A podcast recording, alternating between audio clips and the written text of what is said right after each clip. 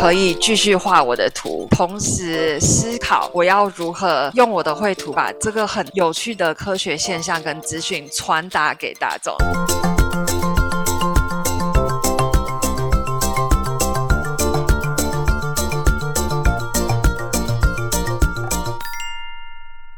大家好，欢迎回到三脚猫实验室，我是若晴。今天在实验桌旁跟我们一起聊天的有天豪，Hello，我是天豪，以及今天的来宾 Daisy，Hello，我是 Daisy。今天很高兴可以邀请到我的好朋友 Daisy 来跟我们聊一聊一个大家比较不熟悉的职涯选择，就是科学绘图。那在开始听 Daisy 精彩的故事之前，我想要先跟大家介绍一下我认识的 Daisy。啊，我跟 Daisy 算是大学同学，在我的记忆中，他就是那种。上课总是坐在第一排，非常认真，功课又很好，人又很好相处，然后还会乐器、会运动，又很会画画的那种超神的同学。所以那个时候知道他大二就要转学到。美国的 Rice University 念书的时候，就其实一点都不惊讶，就觉得啊这么优秀的人，果然就是要到更厉害的地方去。所以我想那个时候，可能大部分的同学、老师跟我一样，可能都觉得 Daisy 未来就是会成为一个教授的那种人。但是后来就是很惊讶的知道说，哦，他到到了美国之后是双主修生物还有美术，然后最后选择走上科学绘图这一条，很特别。然后可能在台湾也比较少人知道，或者比较少人会选择走的路。所以今天很开心可以请到 Daisy 来三脚猫跟我们分享他的故事。那我们一开始可不可以先请你分享一下，为什么会选择做科学绘图呢？就是你一开始是怎么知道？有这样一个职涯的选择，然后你是怎么朝这个方向去努力，然后走进科学绘图这个领域的？嗯，好，谢谢你让我们 在这里分享。对，就渐渐的跳槽，从要走科学变成绘图。但是要讲科学绘图，嗯，可以先讲绘图好了。就是其实我从小就非常非常喜欢画画，然后在家里都从小就画墙壁啊，很爱画。但是一直没有想说要当做一个职涯的考量。会很喜欢科学的话，应该是因为就是我从小是在纽西兰长大的，在纽西兰就是。是天天都在大自然中，那边的教育也比较是放羊吃草，这样就很就是鼓励你自由发挥。所以我在那时候很喜欢大自然，然后又很常能有很多有创意的方式写功课。所以我每次写作业的时候，我都是用画的，就是画海报啊之类的来交作业这样子。我在那时候开始爱上了生物，就很喜欢生物学，因为那边很多植物跟动物之类的，然后。发现就生物方面最喜欢读的时候，就看到里面的插画，就觉得哦，这样子学起来真的好快，然后很有趣。后来是从纽西兰回来台湾念小学跟国中，台湾的老师都很喜欢问，就啊你长大想要做什么啊之类的，就很喜欢生物啊，所以老师都鼓励说哦你应该要当医生啊，或是从事当科学家，因为大家都有这种体验。但是其实我就很喜欢大自然，很想要当农夫啊，所以我就常跟老师讲说我要去种田，我要当农夫。老师都有点担心，就其实我现在也还是很想要当农夫。后来很。神奇的就是我姐姐那时候发现有一个研究所，就是在专门教科学绘图，就是教我以前念生物很喜欢看到生物课本里面的那些绘图，讲说哦，真的有这个职业，然后有这个研究所，所以心中就想说，哎，那搞不好有机会了解，然后知道做这个行业其实有可能有饭吃，这样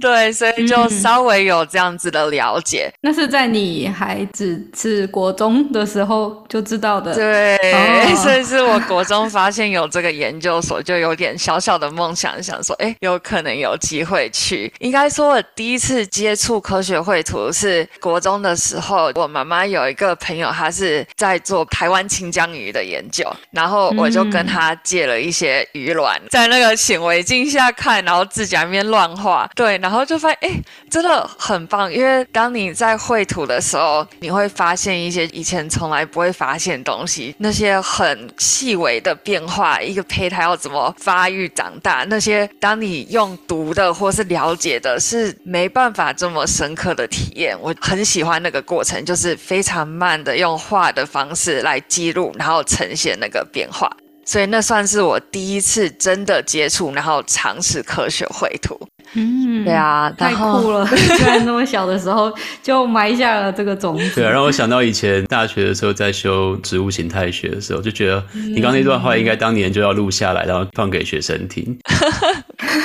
第二堂课就是你就要画植物的组织嘛，然后你要把它显微镜底下看到的画出来，然后你要用点的方式去点出里面那些阴影啊或者一些构造的样子。对，点图我自己是很喜欢啦，可是我知道我很多是同学们，大家就是觉得那个很痛苦这样子。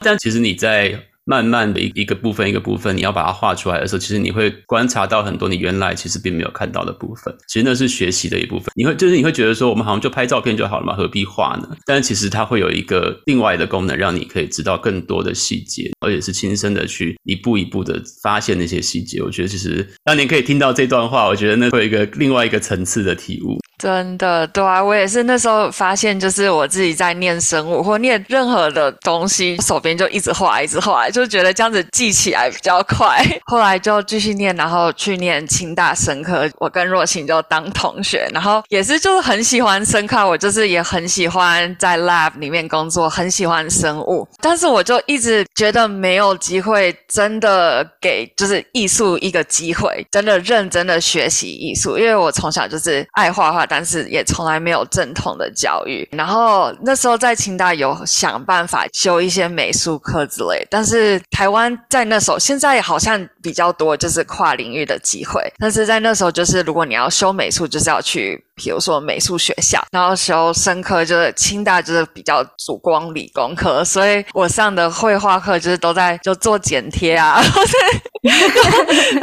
就做劳作课的那一种，就是玩一玩轻松。没错，就也是很棒很疗愈，但是就好像嗯，好像无法进步这样。嗯，对，所以那其实也是一个很大的原因，为什么想要出国调转回来，就是我在升清大大一之前，因为我姐。姐大一其实就是在美国念 Washington University，在圣路易那边。对，所以在我念清大前的暑假，我就去找她，然后顺便上一个暑期课，然后就发现，哎，在美国很容易双主修，比较多有机会去修不一样领域的课。所以就很喜欢那种环境，所以那时候一直有这个想法，然后在清大念大一的时候就想，嗯，那我是不是考虑要出国，让我有办法双子修美术跟生物？所以那也是一部分很大的动力。然后就试试看，后来真的 Rice University 来时录取我的时候，我仔细思考就觉得，嗯，应该要给自己一个机会出去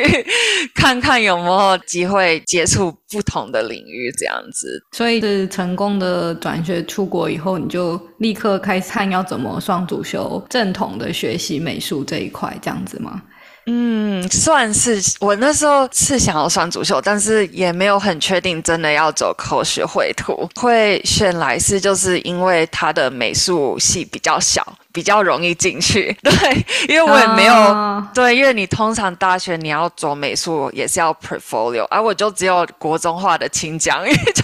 没有别的东西，就好像也跟就是大学在剪贴这样。Rise 是个好处就是，哎，他生物很强，然后也有一个小小的美术系，所以我就决定，哦，那去尝试看看。因为我不太了解转学的这个系统，所以你转学出去到 Rice，所以你那时候需要选自己的 major 吗？还是就是你的 major 要跟着你之前在台湾的 major 走？不用，应该是看大学。但是以 Rise 来讲，也是跟行神一样，就是你可以进去然后再想，所以你不需要说你要申请就是申请生科系，但是你可以说你比较偏好喜欢哪一方面的 department。所以我那时候是说我比较偏向喜欢生生物方面，就是 biology，但是我想要修那个。art 的课程，对对，所以还是蛮大的自由，对啊，只是有些学分会比较难抵而已，对。哦，然后所以你到了美国以后，就开始探索说有什么可能，然后你特别选了一个学校，是你觉得你可以比较有机会去接触到更多美术相关的一些训练，又不会因为你没有 background，然后没办法去修到那些课，所以。你就来到了 Rice，所以你一到那边就开始是朝着这个方向去走，还是你也有想过是要双主修别的领域呢？如果只讲双主修的话，我应该就是还蛮清楚，就是想要双主修美术，但是我也是很想要透过国外的系统有办法可以修很多其他 department 的课，在台湾比较没有这个机会。但是我那时候一心想说，哎，那应该双主修美术很容易，然后没想到其实并没有这么容易，因为。Rice 它美术系虽然很小，但是就是变得很竞争，所以不一定修得到。然后我因为又是大二进去，所以如果我没有修到的话，我就不可能双主修，就会修不完学分。因为艺术系的课都是 double，就是比如说你三学分，你就是六个小时的 studio time。哦，对，所以根本没有办法能够毕业。那么你所有要修的美术，你一定要修 drawing 的第一堂课 one o one。我那时候就没。没有选上，然后当天去当候补的课，然后就很希望，就 这我就是一心想要来，就是想要修美术，然后就还修不到，结果老师是从帽子里抽号码的，然后哇，对，所以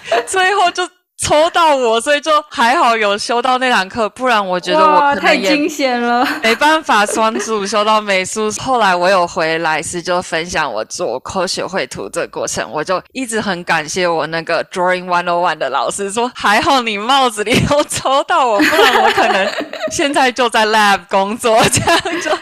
永远没办法学到美术。所以其实这一部分的小挑战就是修美术的课程其实很难融入你的。主修课程的 curriculum，哇，这太惊险了！居然是靠着这个不知道多少分之一的几率这样子被抽中。我还蛮好奇，所以他们美术系或者是艺术学院这样的课，会有很多也都是像你这样子外系的人去修吗？你说很竞争，是因为大家都还蛮有兴趣去学一点的？很竞争，应该是因为 program 很小，然后。Studio，因为你看，你生物可能开个普生就可以一百个人之类。那你 Drawing One on One，因为老师必须要就是指导你，那最多也只能十个人。但是你学生的数量还是一样。Rise 又有很好的建筑系，所以建筑系很多学生会想来修艺术的课。做生物然后又来修美术的，真的是还蛮少，好像就只有我。所以就虽然在台湾有双主修，你在美国虽然有办。办法，但是做这方面的还是不太常见，所以也是没有一个模子可以让我在那边模拟啦。所以其实我在莱斯或是在美国最常接触的还是生科学术界的，然后还是耳濡目染，大家都说哦，你应该要走学术界啊，去 lab，然后那个读 PhD 之类的。我也是每个暑假都会在 lab 工作，也是很喜欢啦，在那边做实验，然后我也很喜欢那个实验的过程。不过也是。在那个过程中，发现其实自己做实验做的不太好，就 就是那个 dilution 也都会 dilute wrong，然后那边现在有点忘，就是 centrifuge 那个 RNA palette 就那，然后我的每次都不见，就都找不到，就一直失败。然后我也会去一些就是 conference 啊，跟科学家，我也是很喜欢。但是在那时候我的体验就发现，哇，科学家有很多很棒的研究，都是自己在那边沟通，但是都没办法跟大众分享这科学的很厉害的地方，也没有办法有一个共同的语言。然后我那时候就一直回想到我很喜欢的绘图，就觉得，哎，那我好像比较有兴趣是用绘图的方式来沟通科学的这个领域。然后我自己又很不会写作，因为你如果要走学术界，其实你要很会写，就很会 write paper。然后我就真的不太会写，就觉得以后应该就都拿不到 grant 这样子。所以我就是在那时候开始就跟我的老板提，就是哦，那我不写，那我可以帮你画画嘛。所以就开始在那时候就是开始尝试的第一个 lab 是一个 fate mapping 的 lab，就是在观察老鼠耳朵的 inner ear 要怎。什么 fate map？它有一个基因，所以我就帮老板画那个耳朵里面内耳长得什么样子。然后我就觉得，哎，这个我比较有兴趣，也比较有办法广泛的认识不同的领域，不需要很专精研究某一个小部分，很专精的一个。主题这样子，然后我大三的时候去了一个植物的 lab，也是不是写 paper，然后帮老师说，哎，那我可以帮你画你的植物之类的嘛，尝试用绘图的方式跟学界做结合。所以透过我大学这些烦老师的经验，慢慢思考我到底有没有喜欢，然后到底有没有这方面的机会。然后应该说，最后决定啊，我真的要走这条路的时候，是大三暑假的时候，我去参加一个年会，是科学绘图的年会，它叫做 Guild of Natural Science Illustrator，它在缅因州，所以就还飞到一个很远的地方，从来没有去过，因为那时候就只有在德州，第一次遇到真的科学绘图家，因为我也是一直以来都没有遇过真的从事这个行业的人，那这个年会就全部都是科学绘图家，就觉得哦，好惊奇哦，就大家都是喜欢这方面的，那让我印象最深刻就是比起其他所参加的会议，就那边大家都好开心，好喜欢自己的工作，但是大家成为一个科学绘图家的那个经验都非常的不一样。有些人是美术系过来，就是很喜欢大自然，变成从事科学绘图；那有些人呢，就是从事科学研究，然后发 paper 的时候发现，哎，嗯，绘图是一个很好的沟通方法，然后渐渐的变成科学绘图家。但是因为这个行业非常的 specific，如果你没有热忱，你不喜欢，是绝对不会走到这个领域的。所以是那股就是大家的热忱，然后又那么的想要愿意帮助我一个大学生，不知道要在干什么，他们都很热心，很想帮助我，让我知道这条路要怎么走。所以是在那次之后，我就决定好，那我想要给这个领域一个机会，然后去申请研究所，就是科学绘图。呃，国中我姐姐帮我找到那个的那个 program，对，就真的就回到初中，就说哎。我应该要试试看看有没有机会。嗯，所以除了你自己跟研究实验室的老师争取说，你可以用画图的方式去呈现一些科学的成果等等的这样子的机会，你去探索这个领域。在学校里面有类似的课程或者是活动，like seminar 或者是什么的，让你可以更了解这个领域吗？因为我觉得在台湾好像没有，我不知道在美国会比较先进，然后有有一些这样子的。机会让可能有兴趣的同学，就是在那个阶段就有机会接触。对，这很好问题。其实现在。比较有，所以我现在回去学校就很开心，发现很多学弟妹了解这个领域。但是当我那时候是二零一四年左右，是完全没有这方面的资讯。嗯，但是刚好莱斯是在医学中心附近，那 Science Illustration 又有一个 subcategory 叫做 Medical Illustration，就是医疗绘图，所以那边是比较多有医疗绘图家。我就有真的去见到一些，然后看他们在做。什么？那那个 program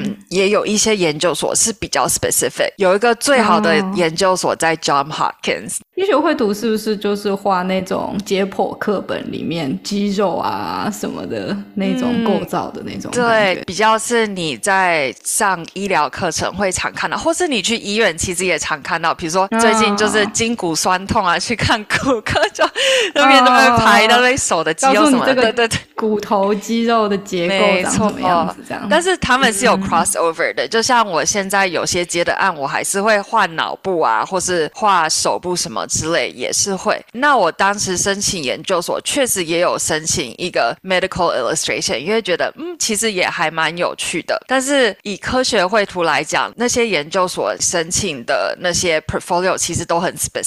就都还蛮专精。你必须要画，比如说黑白的画、点图的画、解释某个过程的画，就是你必须要有一个完整的申请的 portfolio 才有办法申请。那因为我读美术系，根本就没有这个。机会，然后我那时候也觉得，就是其实跟美术系有点格格不入，就是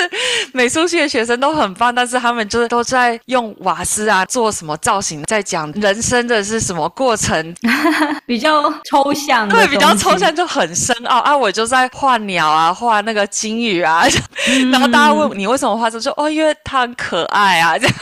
就好像自己很肤浅。所以我在大四的时候就决定自己创造一堂课。叫做科学绘图。哦，自己创造一堂课，对，所以我就叫这堂 Independent Study Science Illustration。然后我也真的很感谢那个我第一堂 Drawing One 的那个老师，就是帽子里抽到我的那个老师，我就找他当我的指导老师，就有点像有时候大学生就会找一个研究室，然后找 PI 说，哎，我可以跟你吗？意思有点像啊。对，我就找了那个帽子里抽到我老师说，我这你是我的恩师，就你可不可以来指导我做科学绘图？嗯，那因为。他虽然也不太懂科学为图，但是他就是教基础的，所以他对于要怎么很真实的绘图结构，要怎么比较符合科学，是嗯，我觉得他是可以指导的最棒的，所以就靠着我就。自己随便创造了一堂课，就慢慢的做了一些作品，才有办法申请研究所，不然也没有任何的作品能让我去申请这个科学绘图的研究所，所以其实也还是蛮紧张的。我就是 Plan A，如果 Plan B 就是我就可能继续在 Lab 里面就是 闯荡这样子。哇，所以等于你自己帮自己创造了这个机会，然后自己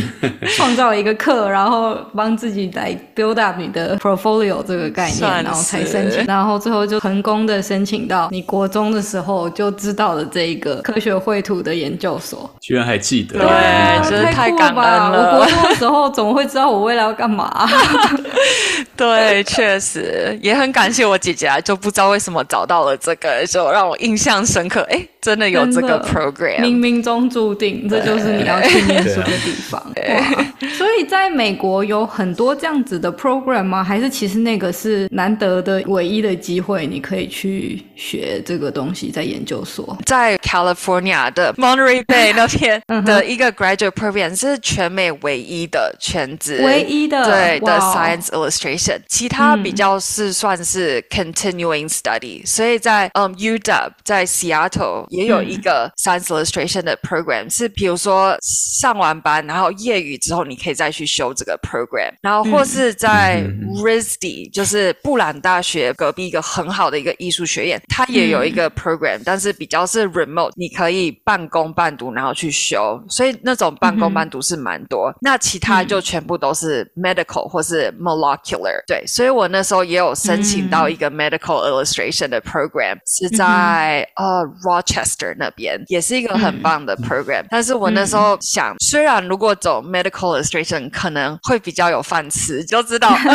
以后一定有这些教材一定要画，但是我从小就很怕血，就很难想象画血淋淋的东西，然后过程中你是要常常去临床绘画，嗯，需要修解剖课吗？对，要修解剖课，也要跟医生一起在他们的治疗室中实地绘图，然后我就想这个，然后再想，哎。坐在山丘上画植物，好像 在海边还惬意许多。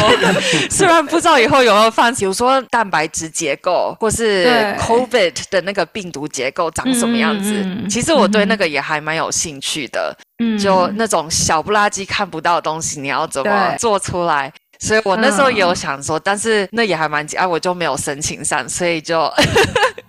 就直接就淘汰，所以就因此来到这在 Monterey Bay 一个 program，也是很小，一般就只有十五个人，所以我那时候也是觉得好幸运，好幸运能够找到知己，也是非常竞争呢，毕竟全美就这么一个是做专门科学绘图的，然后还只有十五个名额，就还蛮 奇特的一个 program。所以你在申请那个 program 的时候要准备。嗯，对，就是。他们的 program 的 application 都会有很明确你要的 portfolio，他会说，哎，我有忘记，大概十张吧，十张图，有一张要是黑白的，另外一张要是四个过程，你要怎么解释？用绘画解释。然后有一个要植物，一个要动物。那他主要想要看到的就是你对细节要有非常的敏锐度，必须知道用绘图要怎么更清晰的呈现科学现象。因为很多人到目前还是会问我说：“哎，照相技术这么好啊，你干嘛要用画的，对不对？”但是，比如说画一个植物吧，很难拍照出一个很完美的植物。有，这我很清楚，因为我以前也是拍植物的人，所以很难很难。那你就能透过科学绘图结合，比如说十朵花，那绘出一个最完美的花，让科学家有办法分辨雄蕊、雌蕊在哪里啊，或是雄花、雌花，那它叶子叶脉长什么样，切开长。什么样子？我们这个 program 就是。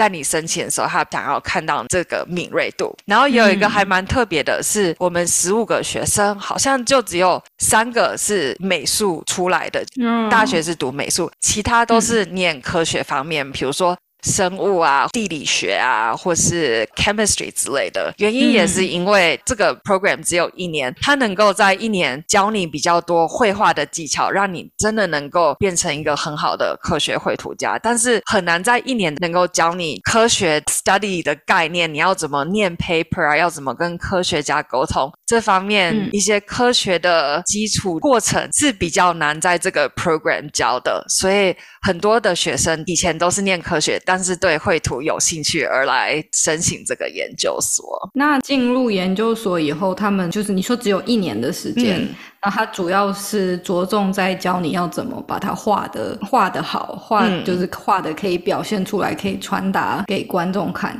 那他们是用什么样子的方式来训练你们，在这短短的一年里面，让你们可以变成一个科学绘图家呢？嗯，对，这个课程真的很紧凑，而且也不算是一年，它有四个学期，但是第四个学期就都是 internship。它主要目标就是我三个学期要训练你，训练到你知道自己要怎么。用这个学习去真的有一个职涯的发展，对，所以第四个学期哦，算是 you're on your own，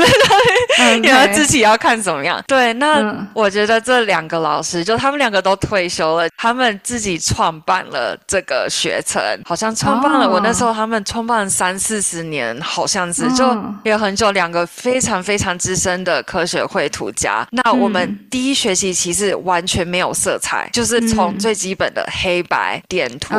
怎么用呃 ink，怎么用墨水绘画记录，让你变得很勇敢。因为当你不是用铅笔画的时候，你就没办法做那么多的错误。对，啊，就擦不掉了。没错，就擦不掉。没错，所以就是训练你要勇敢，要对自己有自信。因为我觉得很多绘图家到现在都还是我的一个 struggle，就对自己比较没有自信，尤其是科学绘图家，因为我们就觉得所有的东西都一定要是真的，一定要有 reference。比起艺术家会比较有一些创意的空间，就不用很逼真，所以我们就会非常小心谨慎的这样子，对自己比较没有自信。所以我觉得那整个学程透过不同的 project，从黑白开始，再开始怎么用色彩，然后我们因为又住海边，所以我们。常常会去实地写生，要怎么在现场就画出记录所有的现象，这样子慢慢一步一步的透过 project 学习，真的让我们原本是做科学的对绘图也变得比较有自信。了解，所以我们刚刚听到了 Daisy 从小的时候知道有这么一个科学绘图的研究所，然后知道了这个可能的职业，到他一步一步的从进到大学，然后甚至自己开创了一个科学绘图的课。然后让自己更了解这个领域，到成功的进入到国中的时候，听姐姐说的这个研究所去就读，然后学习怎么样成为一个科学绘图家。接下来我们就休息一下，进一段音乐。接下来我们听听看，Daisy 毕业以后成为了一个科学绘图家之后，他开始做什么样子的工作，可以怎么样利用他学习到这些技能。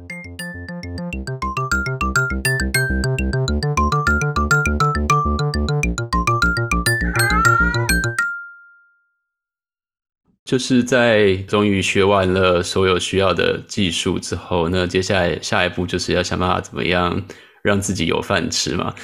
对，因为之前一直很担心这条路，就是选在什么 medical illustration 之外，选了一条感觉相对比较没饭吃的路。后来你是怎么样开始自己的职业生涯呢？嗯，对，所以我刚刚有提，就是我们的课程第四个 semester 就是 internship，就是要实习，然后那时候就必须要开始认真的思考，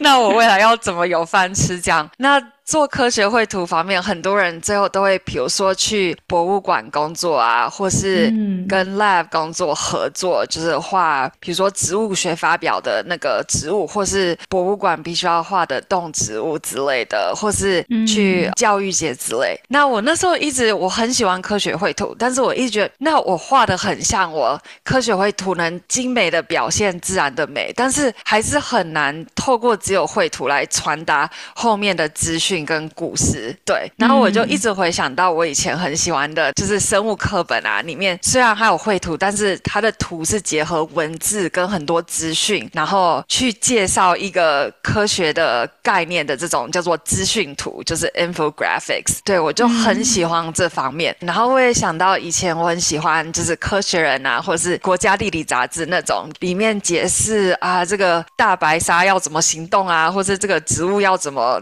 做什么事之类的，有图文的一个表现。所以那时候我想要做实习时的时候，我就想说，嗯，我很想去科学人或是国家地理杂志这种地方学习，看他们是怎么结合绘图跟文字跟资讯，做出这种资讯图。对对对。那我也是真的非常非常的幸运，就是要做实习的时段，真的申请上了科学人的实习，然后就从加州飞奔到纽约，就非常远，然后去纽约实习，然后也没有发现就这样子一个这个实习就让我踏入了一个。有点不一样的领域，就变成有点像媒体界的一个领域，要用怎么用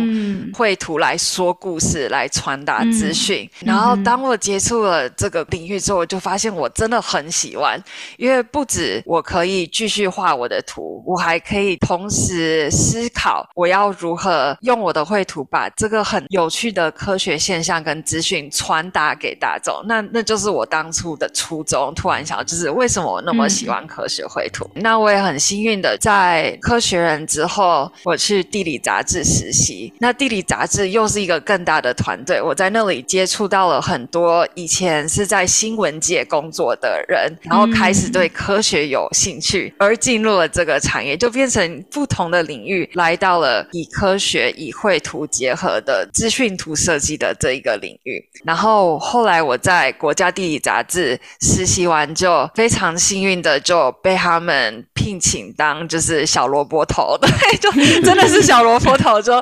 在他们就但是就有工作，就听哇，就就老板打电话，因为我也算是没有美国籍，所以那时候真的很紧张，因为大家应该可能都有这个经验，就 OPT 也都没了，然后就真的就没有 Plan B 了。然后我那时候又想说，哎，那我要做科学绘图，所以变成我的 Visa 没办法 extend 三年，因为我不是 STEM。我就变成是美术了，因为科学绘图就变成是美术界，不是科学界，所以 visa 期间又比较短。所以在我实习完国家地理杂志完之后，在挣扎不知道怎么办，那我也不能自己接案，因为很多科学绘图家他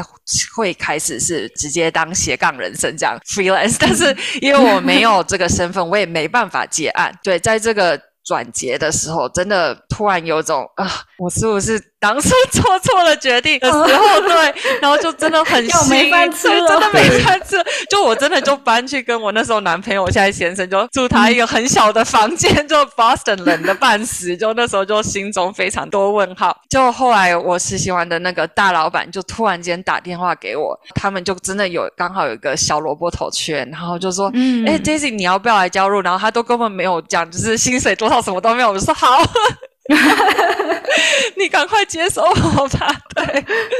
立刻报道，对，所以就太好了，就拿到了第一份，对，真的就拿到第一份，真的是靠绘图吃饭的工作，就真的很感恩，也就开启了我从原本一个科学绘图家，到渐渐慢慢变成现在我的 title 叫做视觉记者，就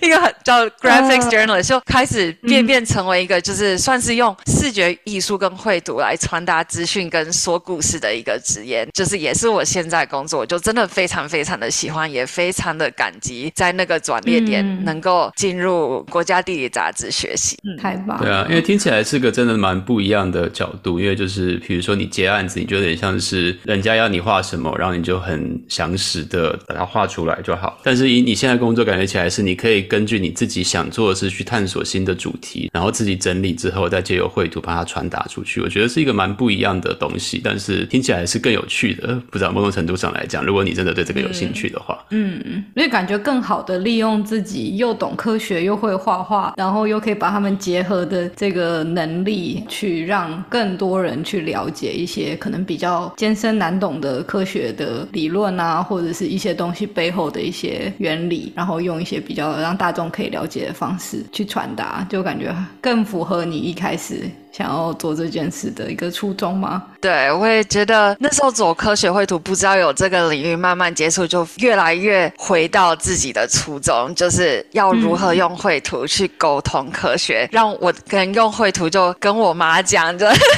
这个科学像，因为我没办法跟妈妈分享 paper 这样子，对，就觉得这个领域真的很棒。但是这个领域就为什么我的 title 会是有记者这个称呼，很多人也不理解，但原因。就是像你们讲的，就是其实要做出这些资讯图，其实要做很多 reporting 的工作。就像我最近做了一个关于植物保育的一个案子，我在介绍他们要怎么用无人机去在夏威夷的一个可爱岛寻找一些非常难找到的植物。那以前都是用绳索去寻找这些植物，然后最近五六年才有一个专家发展了无人机，可以找一些人都到。不到的地方找到这些濒临绝种的植物，然后发现有更多，然后最近又接了一只手，就超酷。然后在无人机接了一只手，然后就可以去采集，就真的很酷。我身为一个视觉记者跟一个科学绘图家，我就还必须要我也到现场去，然后跟着这些实验家一起去攀岩。就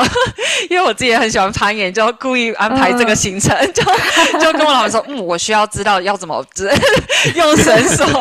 对，然后。去就是飞无人机啊，然后也要访问他们，然后也要看很多很多的 paper。那你必须要浓缩这所有所有的资讯，要把它结合到一个故事或是一个页面来讲。其实这跟记者的领域非常的像，只不过一般想记者就是都是用写的，那我们是嗯用绘图的呈现。其实也让我觉得真的很棒，因为我一直以前就觉得哦，我好像抛弃了科学，就是没有。走学术界就觉得很不好意思，就我也好喜欢科学，但是现在的职业我还是每天都在念 paper，然后嗯，就姐姐还是很重要。这故事的主题就是要有个厉害的姐姐，因 为我姐姐是在做学界的，因为她就是念教授，所以我要念 paper。如果看不到，因为不是都会被 block，就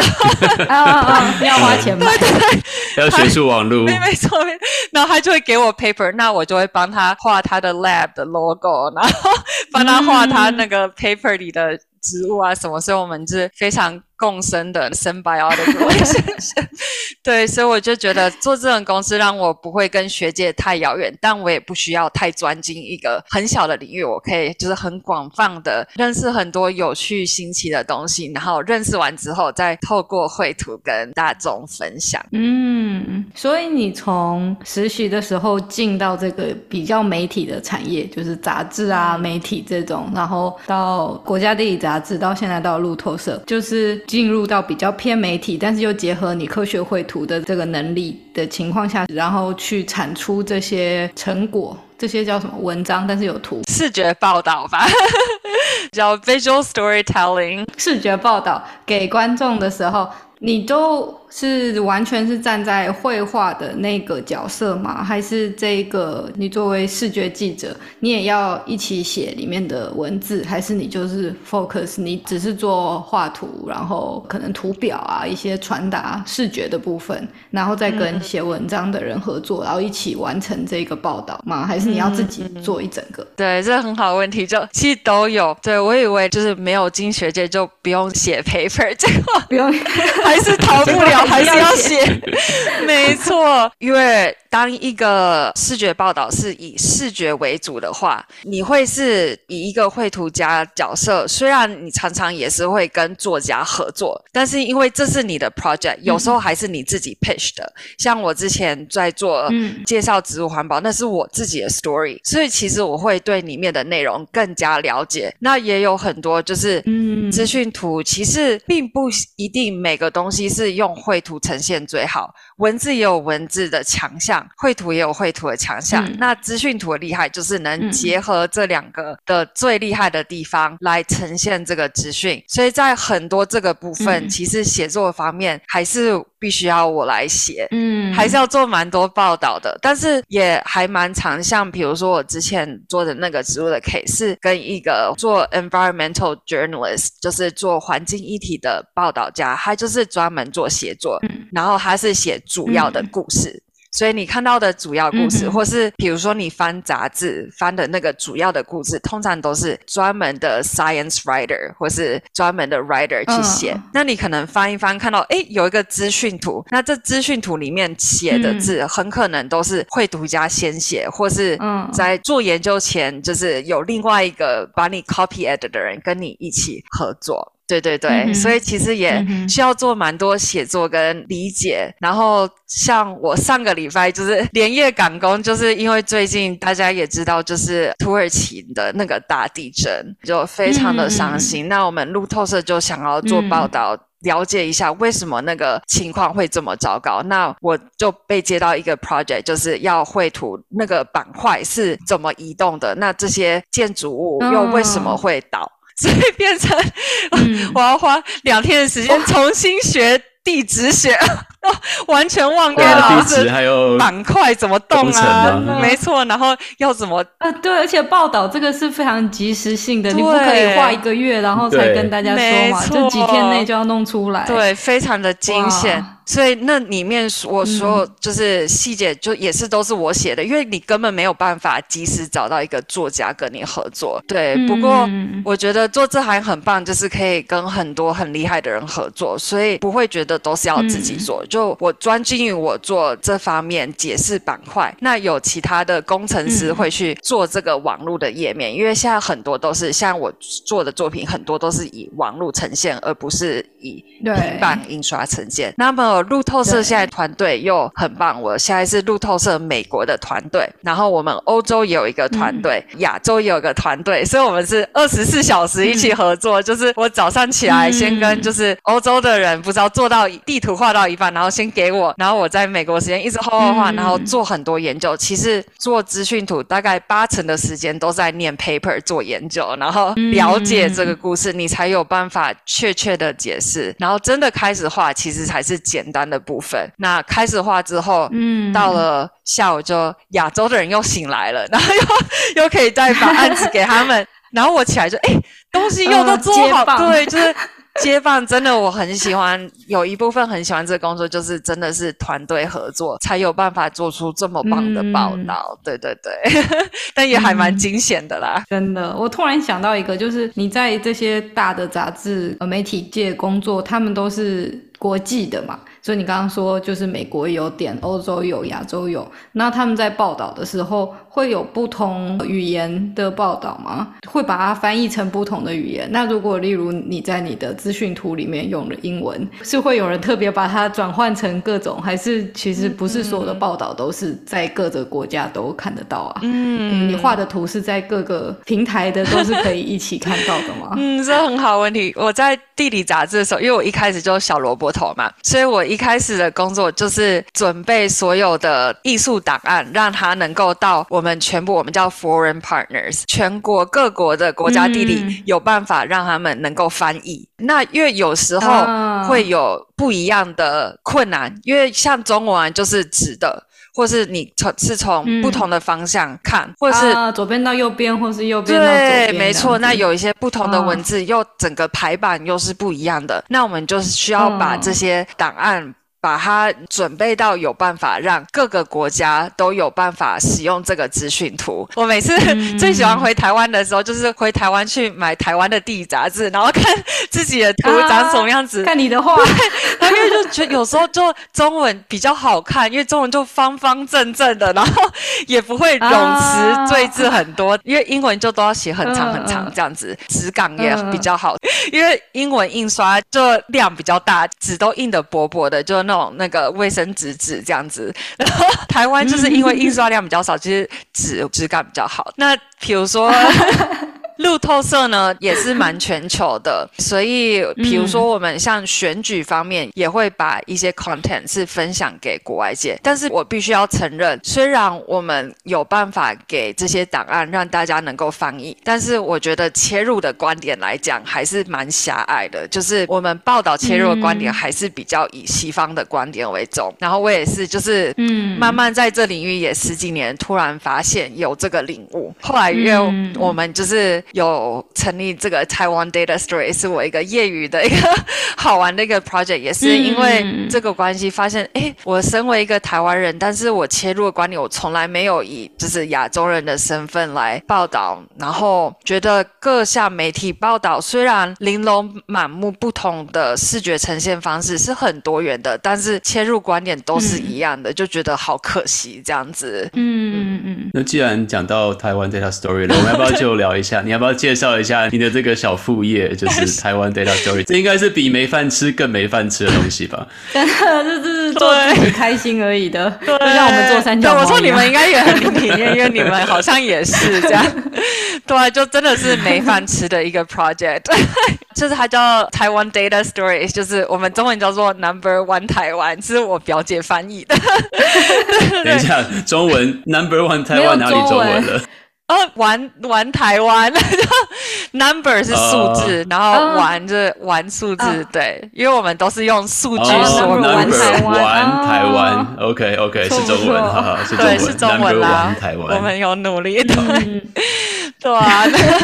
那就有点类似，就我刚才讲，我们会有这个领悟，然后突然想要有这个案件，其实是两年前，也是开始疫情的时候吧，就是所有的会议都变成线上会议。那那时候也觉得还蛮伤心的，因为我们做视觉的方面的工作者，我们很喜欢当面的会议，因为就很视觉啊，就你可以看到大家的作品。那当它变成一个就是 remote 的一个 conference，那个 conference 它是从 Data Vis Society 第一年的一个 conference 叫做 Outlier，所以我那时候开始做视觉绘图，发现嗯越来越多。做有关数据类的资讯图，就是 data visualization，我就很想要参加这个会议去学习。然后殊不知，哎，因为这个会议是 remote，变成不只是以前都只比较多是美国人或西方人，那因为它是 remote，所以变成它是一个二十四小时的会议，所以有很多亚洲人也来参加。然后我就发现，哎，我从来不知道亚洲的视觉艺术者，那那个领域又是在那边有什么发展，我就因此接触到在新加坡。有一群也是在正开始做这些视觉艺术，叫做 Continentalist，很棒的一个团队。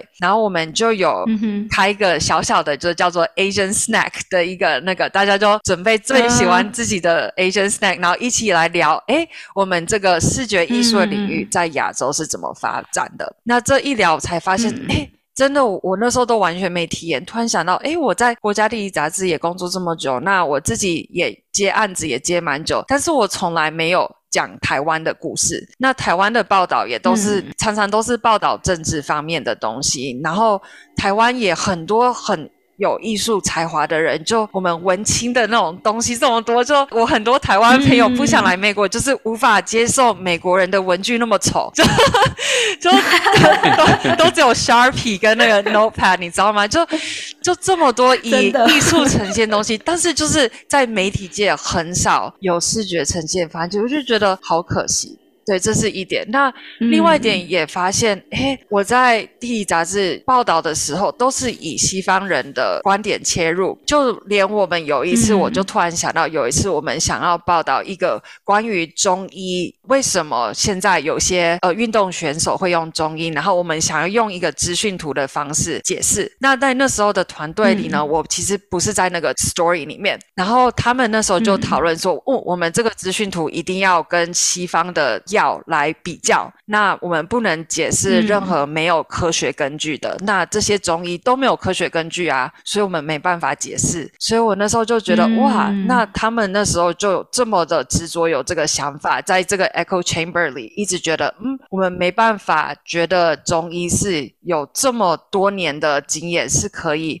分享以一个正统科学的角度来分享，所以我也那个同事也是真的非常的细心，就知道，因为我是台湾人，其实我也从小没有吃中药长大。他就说：“哎，那你要不要 来，就是参加这个 project？你对这个领域比较了解。”那时候我才发现，哎，就是他们真的会完全否认有关跟他们从以前以来西方人的观点的观察来体验的故事。然后他们是没有会觉得，哎，我们是可以用不同的方式来讲故事的。对，所以我是那时候才发现，哎，其实我们虽然说故事的呈现方式这么的多元，但是切入的观点是蛮狭隘的。所以在那次的 讲了好长，就在那次的会议，我也就很幸运的就认识到一个亚洲人，他是 Julia，他是半美国人半亚洲人，然后他是住在 Paris。那他那时候也有这种想法，然后就很想要做一些 side project 来介绍台湾厉害之处，跟比较多人分享，然后用不同的观点来分享视觉的故事。所以我们就是透过那次会议，就是在 Slack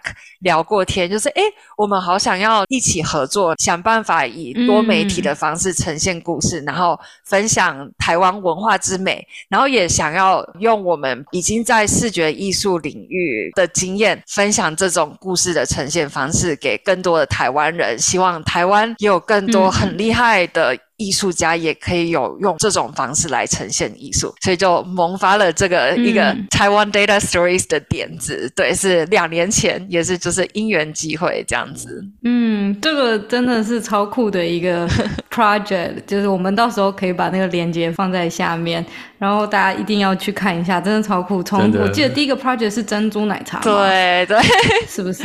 对，就是介绍台湾珍珠奶茶有多少种不同的料可以加进去，然后就不同的茶口味啊之类的，然后就可以变成一个非常特别的饮料这样子。我觉得就是我们在台湾长大，很熟悉这个东西，你可能不会觉得它有什么了不起，或者你不会觉得它是一个很特别的东西。但是我看到他们这样子把它呈现，就觉得哇！真奶真的是超强的一个东西，就是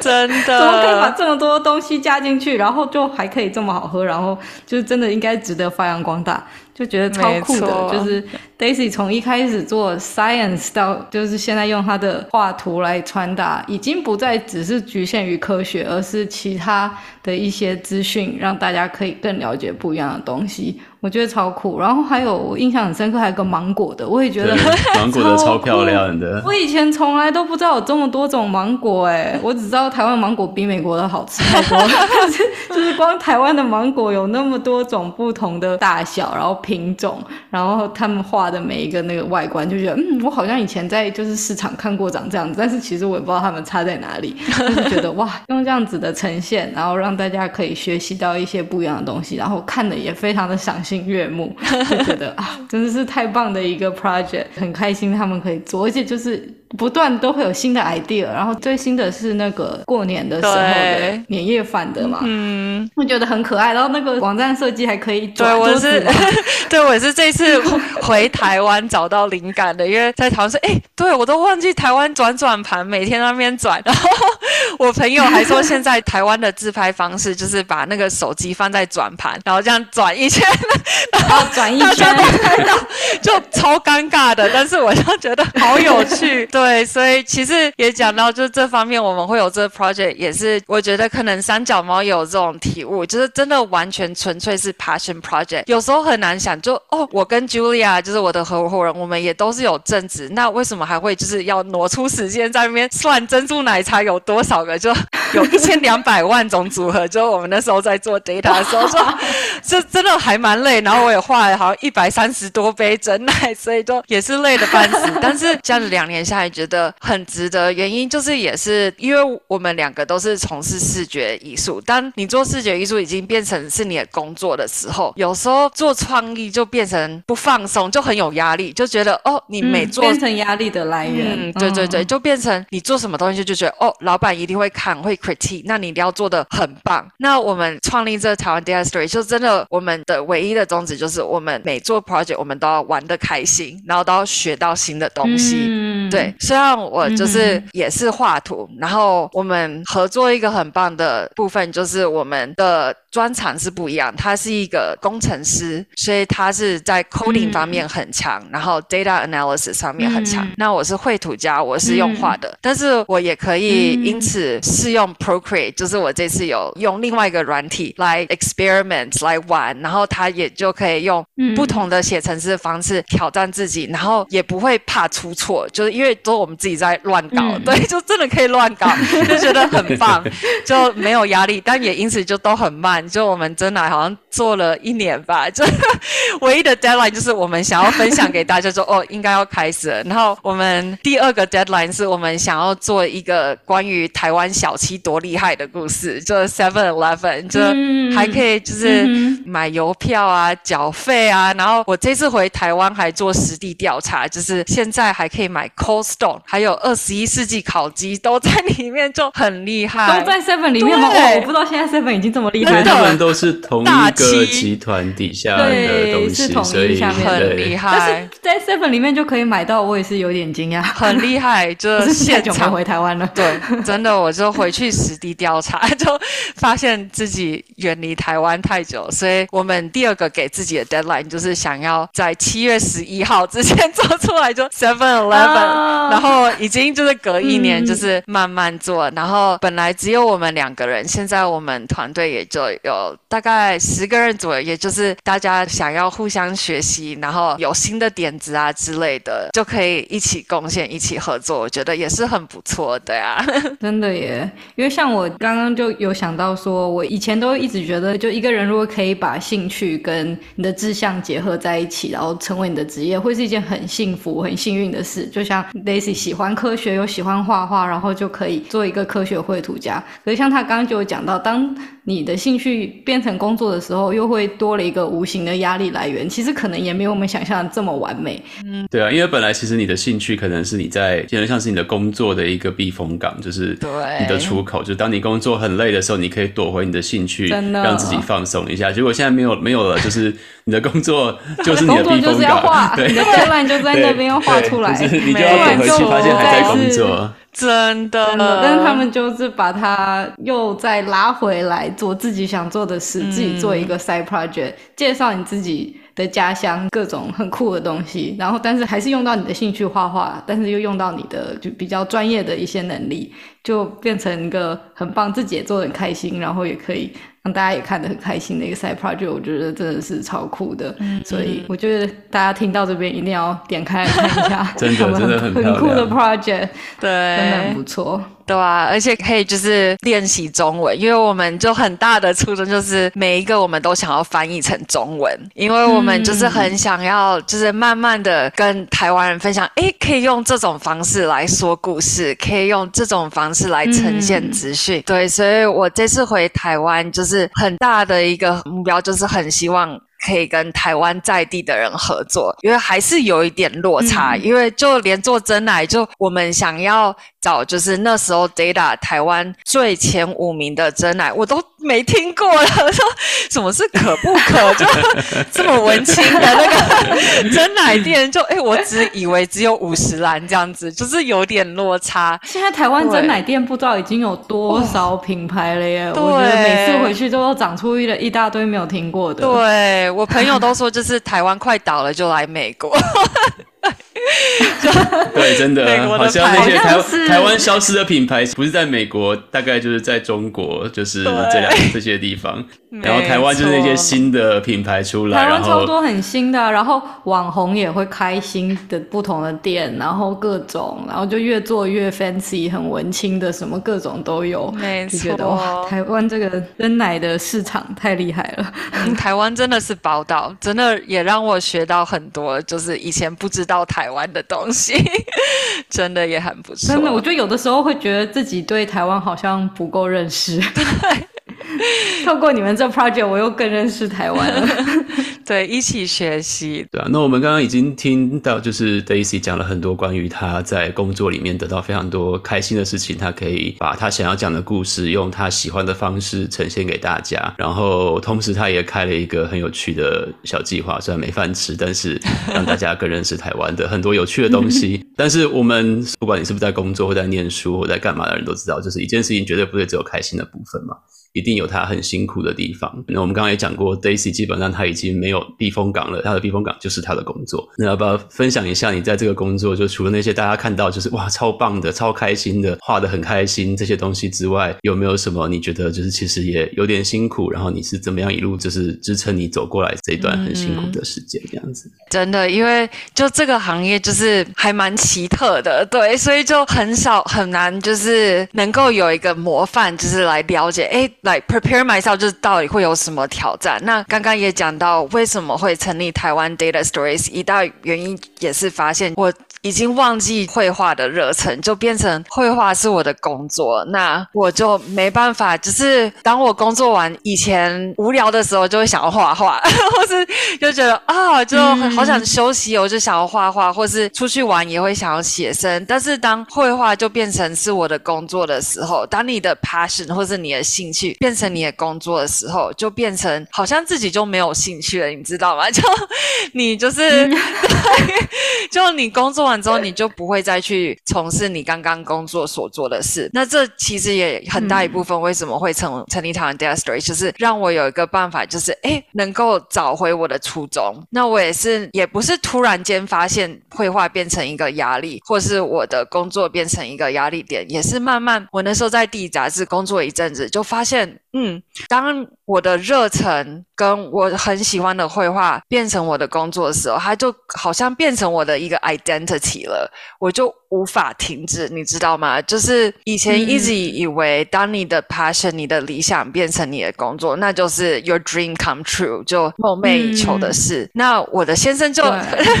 希望他不，他不要介意我讲，他就真的很不一样。那我一起先就是真的不了解他为什么会这样，就他是一个工程师，那他就他的工作跟他的兴趣就很分开。他他也很喜欢他的工作，他他就是做工程师，那他每天就是做 coding，那但是他的兴趣就是打篮球。那他下班他就觉得。工作就是工作，工作就是他的金源来 support 他的 passion，对，然后他的 passion 就是打篮球，所以他是分得很开的。那我以前一直就都不了解，为什么有一个人会一个礼拜花四十多个小时做不是自己 passion 的工作？但是渐渐后来发现，其实这样子是比较健康的，对，因为当你没有。boundary 的时候，当你的 passion 就是你的工作的时候，你就无法知道怎么停止，那也很容易 burn out。尤其我发现，在 pandemic 的时候，就是嗯最严重，因为我就变成都在家里工作，那我无时无刻就都看到自己的工作，无时无刻都在想自己的工作，有时候做梦都在画金鱼，就是无法停止，对，就真的很痛苦。梦里画的有比较好吗？有，梦里画的都比较好。那你又点到了一点，就是做这行比较辛苦，那也跟 pandemic 要换，因为我们做的就非常的视觉，所以你就能很清楚的知道自己到底有没有。就是做的好不好？就当你没有到那个境界的时候，就是很丑啊，你知道吗？就画的不好啊，就自己都看不顺眼，自己都看不 下去了。就是我们都说做每个 project 都有一个曲线，就是有一点像倒立的帽子。就一开始就接到这个案子，哦，好兴奋，就是哦，我要解释这个植物要怎么利用那个翻改沟通啊之类的，就哦，这个好酷。然后又开始收集资料，就发现呃，这个好复杂，呃，不知道怎么办，画不出来。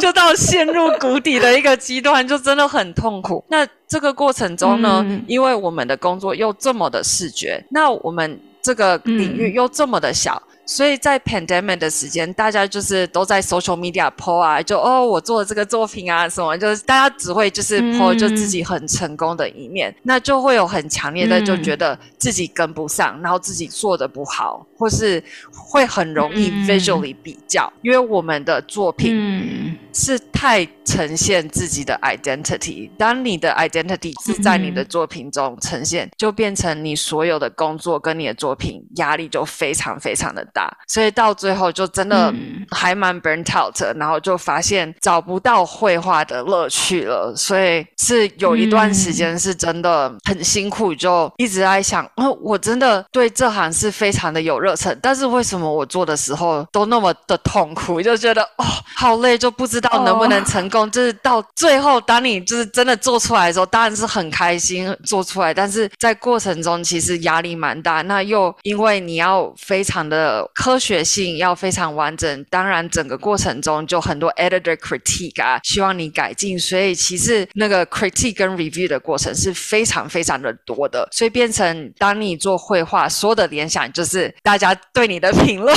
对，所以这整个过程是一个很好的学习过程，但但是也是蛮艰辛的。我觉得做这个行业蛮艰辛的过程，也是我现在在努力学习要怎么。找回当时的初衷的一个过程。那你目前就是从 pandemic 开始到现在，就是也过了快三年了，嗯，有没有抓到一些怎么让你自己比较平衡的一些方法呢？让你自己可以稍微从工作抽出来一点，不要一直陷入画不出来，或者是我要怎么再画下一张的那种回圈？有没有一些 tips？是帮助你自己怎么样子可以活得比较平衡一点，真的还是还在摸索。对，我觉得我当然还在摸索。我现在也会讲说，你无时无刻都还想要下一个要画什么，就是 我们还是要想煮火锅这样。对，对，对啊，因为你开的就是 side project 也是在画画嘛，对不对？对，但可能会画的开心一点。对，是开心的画画，可是就是，但是你要我想，好像就除了开发一个跟画画无关的兴趣之外，好像也没有别的方法。可是。你可能也不见得有这个时间，或者是 甚至因为你的因为你的兴趣就是画画嘛，对不对？就是你要你去找一个别的兴趣，好像也有一点勉强你自己的感觉。好啦，我也不是没有别的兴趣，像我就很想当农夫嘛。I guess 我的兴趣就是种田，对 对，所以也是啊，就是我想要哦。当然，我觉得我还没有就是完全的找到平衡点，但是我觉得是认可发现自己有在这个漩涡中是一个很大的一步，就是发现这是一个问题，就是先理解，然后也是因为在 pandemic 的时候，我觉得我们做这同行的没有太多互相沟通，就会觉得彼此大家都过得很好，大家都哦发好多就是画好多。很漂亮的东西，但是后来慢慢我跟他们聊，其实大家都有 the same insecurity，当大家都了解这是一点，我觉得是对大家都非常嗯有肯定的，就是大家都有。自己的一些在摸索的工程，那我们要一起的互相帮助。那另一点就是，嗯，朝兴趣方向，就是比较想要在我每天的工作时间，当我工作结束之后，我想要就是从事我工作以外的工作。那我就真的很喜欢种田，其实，所以我们家就真的有一个田，对，因为从小就想当。我一直很想要有这样的东西，对，没错，我也很想要。其实种田压力也有点大，因为 community garden。加州啊，你就很竞争。加州，我们等那个 community garden 那个小小的一块地，等了两年才等到自己的一块地，因为那个其他就是都跟大家一起种，对，然后就在那边就也是认识到了很多台湾的阿姨，也在那边种田，就会给我同熬种啊，就我觉得那时候我就是完全很熟压，就是完全没有在想绘画方面。那然后我也会去农场当志工，就我觉得那是一个很有成就感。的事因为我可以马上我做，马上看到成果。就我工作一个小时，哇，土就杂草就都没了。那我有时候画一个小时，就还是只画一个小不拉几的种子，你知道吗？就是那种成就感，就是很棒。那另外一方面，我也是很喜欢攀岩，对我是一个很好动的一个人，对，所以我就很喜欢在绘图的过程中，想要就是。让自己有一个完全的一个 mental break，因为我以前有时候我觉得 break 的时候，我就是休息，然后开始准备下一个案子，是觉得我自己是一个 break。那我就觉得发现不对，这不是一个 break，要真的完全就是切开。那我觉得跟你的团队也很重要。我觉得很庆幸，我的老板现在的老板真的很棒，他很鼓励。就像我上个礼拜就是工时就是很紧凑，因为我们想要马上。介绍土耳其的地震到底是怎么样，所以是非常一个紧凑、很 focus，我必须要做出这个报道。那我做完的时候，我老板就说：“哦，你礼拜五你就不要工作，你必须要一方面舒压，就是不要再想绘画。那另外一方面，做媒体界也是 emotionally 压力很大。我做了那么多调查，了解到这么多人就是受困什么，其实会很容易 burn out。当你有一个很棒的老板，能够了解要有这些 separation，这些 break。”然后鼓励你的团队要去做这些 break，其实对我自己的学习也有很大的帮助，就变成我自己也会了解好，其实这些 break 对我帮助很大。就 我还在跟我老板讲说，其实我上个礼拜做的那个资讯图，在讲板块怎么跟房子共鸣才会产生就是比较大的震撼，是他要求我们整个团队大家要 group stretch，就是我们大家要伸展操一下。在我在伸展的时候，突然想到的。的一个灵感要怎么画，所以很多就是其实要必须要有这些 break 才能够 recharge 你的下一个 passion，才不会这么 burn out。所以我觉得这是一个方面，就是我很想要继续努力，知道这些非工作方面的 break 也是很重要。工作不是我唯一的 identity，嗯嗯不算是我现在说到就有做到，但是就是还在学习中一个概念，对。嗯对，这个真的很重要，对，才可以走得长远。对，没错。而且我觉得刚刚提到，就是那个大家在社群媒体上看起来真的都是成功的，嗯，无以复加。但是其实我觉得，不管是画画或者是任何领域，其实我们应该都会有一样的感觉。就是，但是我觉得其实大家可能都要在心里，就是大家都知道这个游戏规则是怎么玩的，嗯，对，所以可能时时刻刻要提醒自己，其实大家背后其实都是有不顺的那一面，就也不需要给自己太大的压力，对，对啊，就是大家只会分享自己又发了一篇 paper，但是不会分享自己实验失败的十次，没错，部分，真的真的。那我们刚刚听到了 Daisy 正式的成为了科学绘图家以后。从事的不同的职业，然后慢慢才进到了媒体的领域，比较像是用他的绘图的能力来传达更多除了科学以外的更多的资讯，然后还有资讯绘图，像是这样子的一些经验，然后也谈到了他这个领域不只有快乐的地方，还有一些可能比较辛苦的地方。那最后我们休息一下，进一段音乐，然后我们最后来跟 Daisy 聊聊看，以他比较专业的角度，有没有一些建议。给我们一些三角猫的听众，自己可能也不是很会画画，但是是在科学的领域做研究或者是相关的职业，有没有一些建议给我们，用什么样更好的方法来传达我们的研究，或是怎么样跟合适的科学绘图家来做合作，来把自己的研究来传达出去？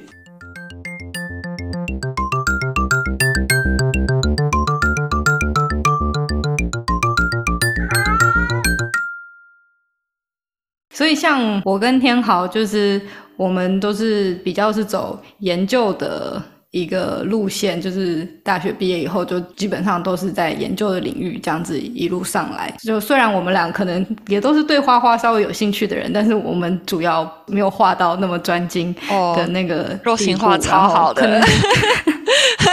真的没有，然后也没有想过真的用画图的方式去传达自己科学研究的一些成果等等。就还蛮好奇，想要问 Daisy 的是，以他专业的经验或他跟科学家合作的经验，有没有一些建议给我们做研究的人，怎么样可以更好的传达你的研究成果，或者是当你要跟科学绘图家合作的时候，或者是你甚至自己想要尝试创作的时候，有没有一些好的建议可以给我们？怎么样是更好的传达你的研究成果的呢？嗯。对，我觉得我其实最喜欢的一部分，真的也是就是直接跟科学家合作。对，那我也其实还蛮常跟科学家合作，他们发表 paper 的东西，因为我在国家地理杂志，然后跟路透社中间也有就是 freelance 就斜杠人生一阵子，自己接案子。对，所以那时候就还蛮常跟科学家合作。那一方面呢，我觉得很重要的是要知道，在 academic paper，然后我也要时常提醒自己，就是你要开始做一个科学绘图，最重要的就是要知道你的目标 your goal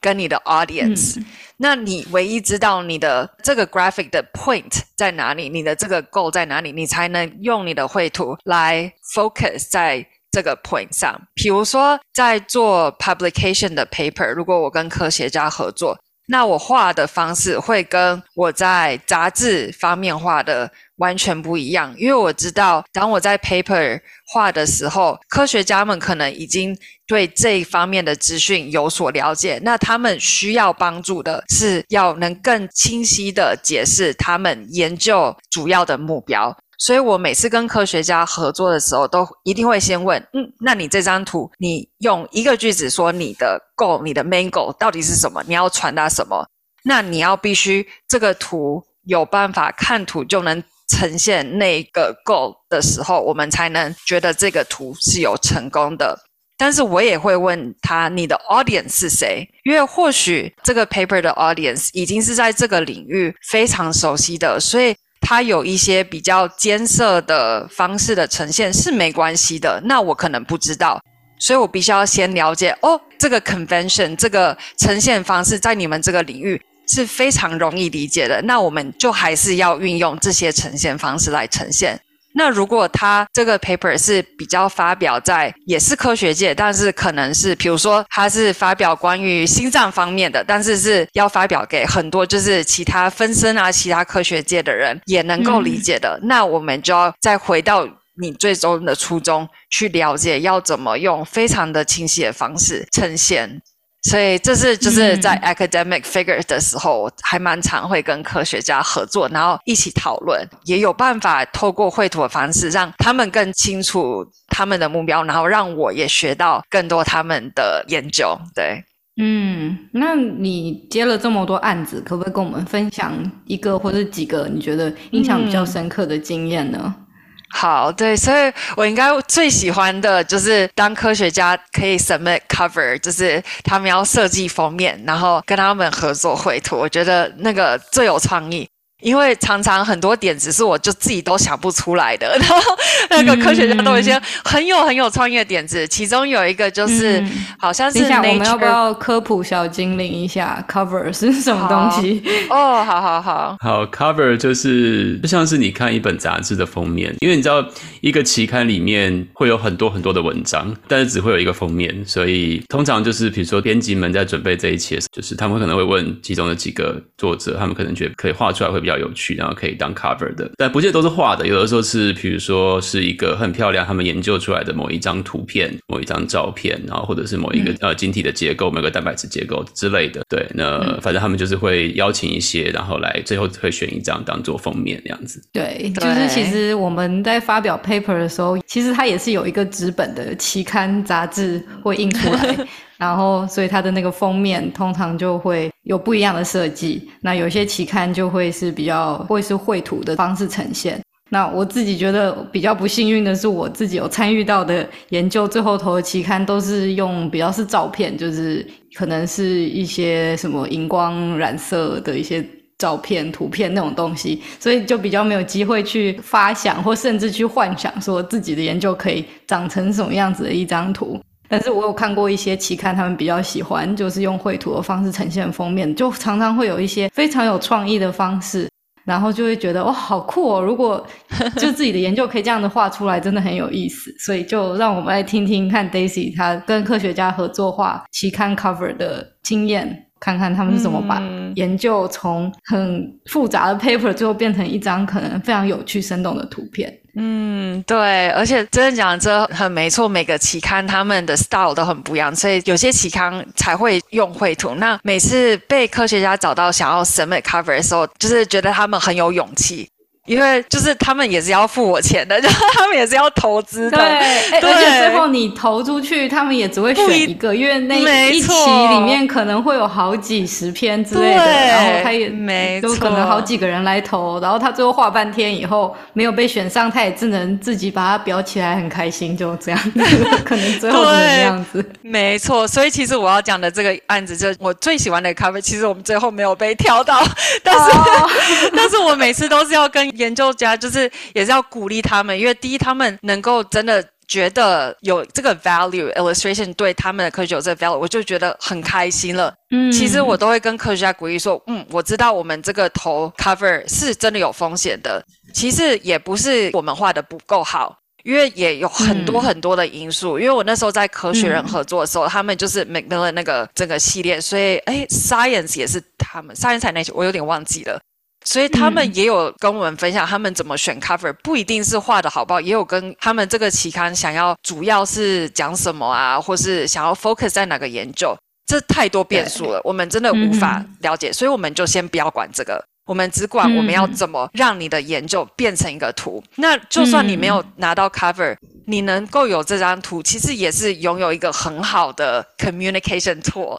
就变成你有办法透过你这个 customized 的这张图，去跟更多大众或更多学术界分享你的研究，其实可以让你的研究有更广的 reach。所以有时候就要先跟科学家讲说，哦，like think beyond，嗯有没有办法得到 cover？我们先想我们要怎么沟通你的研究。那这个研究家真的很有趣，他做的研究好复杂，在做来好像叫就是好像 single。cell profiling 还是什么之类的，对，其实他给我看那片，我真的都也快看不懂了。但是他就有一个很好的点子，他自己有一个点子，他是说，哦，我想要把人体的那个 metabolic pathway，嗯，就是细胞呼吸的那个过程啊，什么酵素啊，什么做的好像一个有点像人体大奇航，就是里面很多机器零件发生了什么事，然后去 highlight 那个他的 research 是在哪一个部分呈现。因为很多时候，你的 cover 并不是要完整的解释你的研究，而是想要让读者哎，这好有趣，然后想要继续翻阅。对对对，对。那他就帮我画了一个草图，超可爱的，然后画那个所有的链子啊什么的，就哦，这真的很有趣。嗯。那我就透过他这个草图，我们就一起画那个呼吸链，那个 citric acid cycle 那个。柠檬酸循环，柠柠檬酸循环就是以前大学要背一大堆 enzyme 背到死的那种，就是要解释那个过程部分。对，没错，就是把它变成一个榨橘子机啊，然后就是橘子这样子这样出来，然后有人在那边划船啊，然后最后所有的酵素啊都做成一桶一桶装块，然后还有那个发酵作用，然后我们就做那个就 lactose 就做成起司，然后。还有那个 fermentation 啊，发酵，然后做成红酒啊，然后有一些小人在那边干杯啊。然后最后就是 ATP 上面不知道导喷之类，我也不知道在导什么，然后最后导出来这样，然后就做了一个人体，然后就觉得哦，真的好有意思呢。我是真的最喜欢那个 project，原因就是真的讲到那个合作的重要，因为我自己一个科学后家，我根本完全不会想出这个点子啊。那他一个科学家也没办法画成，就是有办法他头脑里想到的东西用绘画呈现。那我们两个合作就有办法做出一个这么棒的成品。那虽然最后还是没有被挑上，但是就是因此他的那个研究就有办法跟更多人分享，所以因此我们就可以有很多的平台。其实。我们还 submit 很多 illustration 的那个 conference 啊什么，然后大家就变成很了解他一个可能很冷门的一个学术，所以我觉得这是我做科学绘图跟学界就是最大的成就感，就是把一些很冷门、大家完全不想关心、很奇怪，但是科学家又非常兴奋的东西，就真的能深刻感觉到他们的兴奋。然后就是透过绘图能够传达更远，然后我也觉得这是在学界中绘图可以做到的一个很棒的东西。对，嗯，欢迎大家就是可以去，我们到时候应该会把链接就是贴出来，跟着这一集的资讯，就直接把 Daisy 的网站，那个在你的网站里面看得到，有看得到，对，看得到那张真的很漂亮，还有他画的很多可爱的，非常多小细节。对，那你在跟这些科学家就是接案子沟通的时候，你有遇到那种就是完全没有办法沟通的甲方吗？就是，或者是沟通起来很困难，就是你听完，或者是这样好，就是你听完之后，其实你觉得可能有另外一个更好的呈现方式，然后试图跟对方解释这样子一个沟通来回的经验吗？嗯，呃，我觉得确实沟通上跟每个科学家沟通都会有不一样的困难，因为每个科学家他们那个做实验或是他们想要呈现的方式都很不一样。但是我觉得这就很感谢我有呃生物的背景，或是有在科学学界在 lab 的背景，能够有所了解，至少有个共同的语言。所以当我们在沟通的时候。通常其实我第一次跟科学家沟通，我通常都是真的都听不懂他们在 在讲什么，因为就算我是念生物的，但是到了学界，那真的是太专精了。所以第一部分就当我们要合作，我都一定会在 quote 之前，就是说我到底想要 quote 多少钱，都一定要有第一个 meeting，叫他们用讲的解释给我听，他们想要呈现的什么的东西。然后第二，我都一定会要他们给我他们的原本的 paper，至少我可以自己吸收了解，然后才有办法在第二次 meeting 中让我先有一些 background 的词汇。就一些 jargon，我们才能够在第二次 meeting 中可以共同的沟通来完成这个目标。所以通常，呃，我跟科学家都会有两次的 meeting。第一次先就是天马行空了解一下，哎，我到底有没有办法接这个案，然后了解他的 scope。那第二个 meeting 就是我已经准备好了，稍微了解他的研究，那我们再继续沟通，我就比较有能办法给他指引，说哦。你这个点子，呃，比如说你要画 A B C D 是不错的，但是我觉得以我的经验，其实把它简化，画 A 跟 B 就好了。那我们把它比较有系统的呈现这样子。然后第二个部分就是会开始 sketching，我一定会先用铅笔，很快的，不要花太多时间的，先画出两三个不同的方式跟科学家讲，不然如果我已经太 commit。或是我不够了解这个领域，因为其实很多部分我画的时候也是很尊重科学家想要的理念，因为毕竟上他们对他们的领域的 visual language，他们沟通的语言其实比我还了解，所以当我画完草图跟他们分享，很多他们给的建议其实是比较有建设性的，我也都还蛮尊重。所以沟通方面虽然是有困难，但是我觉得多半部分其实是我在学习，对，然后他们也在学习，因为他们并不知道，哎，自己的研究有办法这样子的系统来整理。之类的，然后透过这个过程中，慢慢的找到这个完美的点。但是我必须讲，我真的非常非常佩服 学界用 PowerPoint 画图的能力，真的是太厉害了。就很多教授说，给我画草图都在 PowerPoint，我我真的不知道他们怎么画。我就哦，你这已经很厉害了，那我再继续帮你画。就连我这次回去，就有时候就跟我姐姐我们共生共那个生 bio 的 relationship 吧，所以我也常常会帮她，就是给建议，然后她全部都是用 PowerPoint 画，我就觉得哦，真的很厉害。所以我觉得其实很多科学家也还蛮有艺术天分的，对，嗯，很厉害。那我想，可能不是每个人都有机会可以被邀请去投 cover，就是期刊的封面。不知道在你有合作的案例里面有没有就是不是 cover，但是是其他呃可以帮大家更把你的研究传达的其他的 case 可以分享看看的呢？我想可能有人就觉得啊，我的研究也做的挺好的，但是我就都没有这个机会可以去投我想要变成期刊封面，但是我也很想要用图像的方式呈现，是不是在 paper 里面的可能？现在也很多期刊，它会要你有一个什么 graphic abstract 之类的一个图，或者是你有合作过像这样子的案例吗？嗯，对，所以我就两部分，一部分就是你讲的没错，就是 graphic abstract。很可惜我嗯没有做过 graphic abstract，因为那时候我就已经全职工作的时候，我就把那个案子分享给我其他的同伙人，但是我很多同伙人都是在做 graphic abstract，然后我我觉得。一，我姐姐现在做学术界，现在越来越鼓励做 visual abstract。那我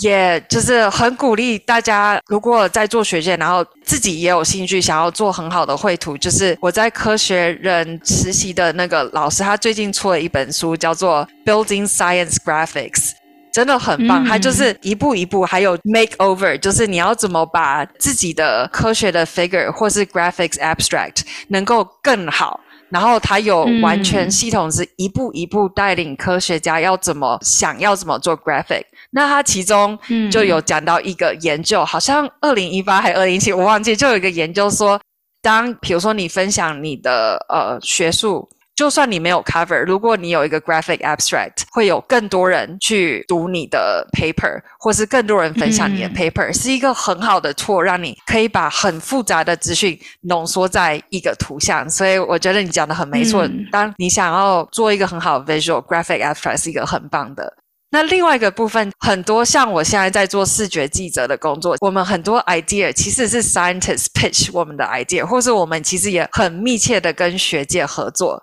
就像我最近嗯做的那个植物保育的那个故事，在讲如何用无人机去寻找植物。为什么会有那个故事？嗯就是我在可爱岛的时候遇到那个无人机的专家，他是一个科学家，然后他们那时候就收集到很多 data，然后他就、呃嗯在，尤其是 其实 pandemic 对他们很好。因为都没有人去夏威夷玩，所以他们就飞无人机，飞得很开心。然后说哇，找到好多植物，本来以为都濒临绝种，就突然六十株、六百株，好多，好开心。嗯，他有一天就打电话跟我说：“哎、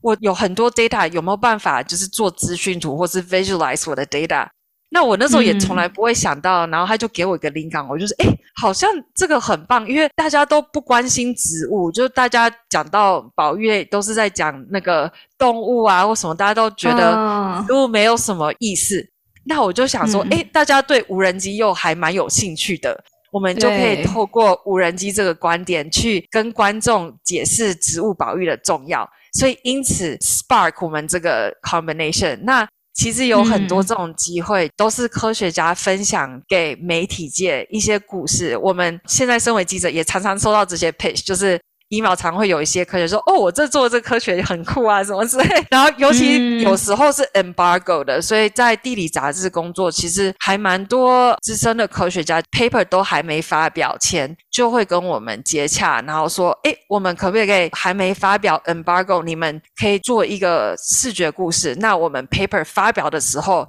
我们又可以有一个嗯那么完美顾问，就是。变成学界跟呃，对，就是大家都对这个科学充满了热忱，这样就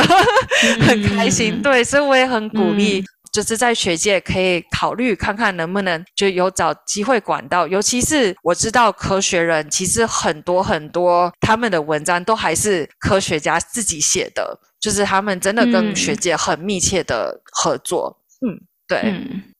那今天真的非常开心，邀请到 Daisy 来跟我们分享她作为一个科学绘图家，到现在成为一个视觉记者，这么多丰富的故事，也让我们看到这个很特别、不太一样的职涯可能。那希望听众不管是就是也是喜欢科学又喜欢画画，然后有在想象这是不是可能职业的或者是你不管是做研究啦，或者是从事你自己的工作，但是也有想过，或是没想过，就是要怎么用绘图或者视觉的方式来传达资讯，都可以有一些不一样的收获。所以今天非常感谢 Daisy，那希望大家也喜欢今天这一集。谢谢 Daisy，对，谢谢大家，大家去买真奶。欢迎大家去看一下 Daisy 的网页，真的很漂对。我们都会放在下面资讯的地方，Daisy 的网页，然后那个台湾 Data Story 的网页，对 Number One 台湾。Number One 台湾对，然后我也会就是今天提到的一些资讯跟那个 resource，我也会再嗯分享给你们，对，大家一起参考。嗯，太好了。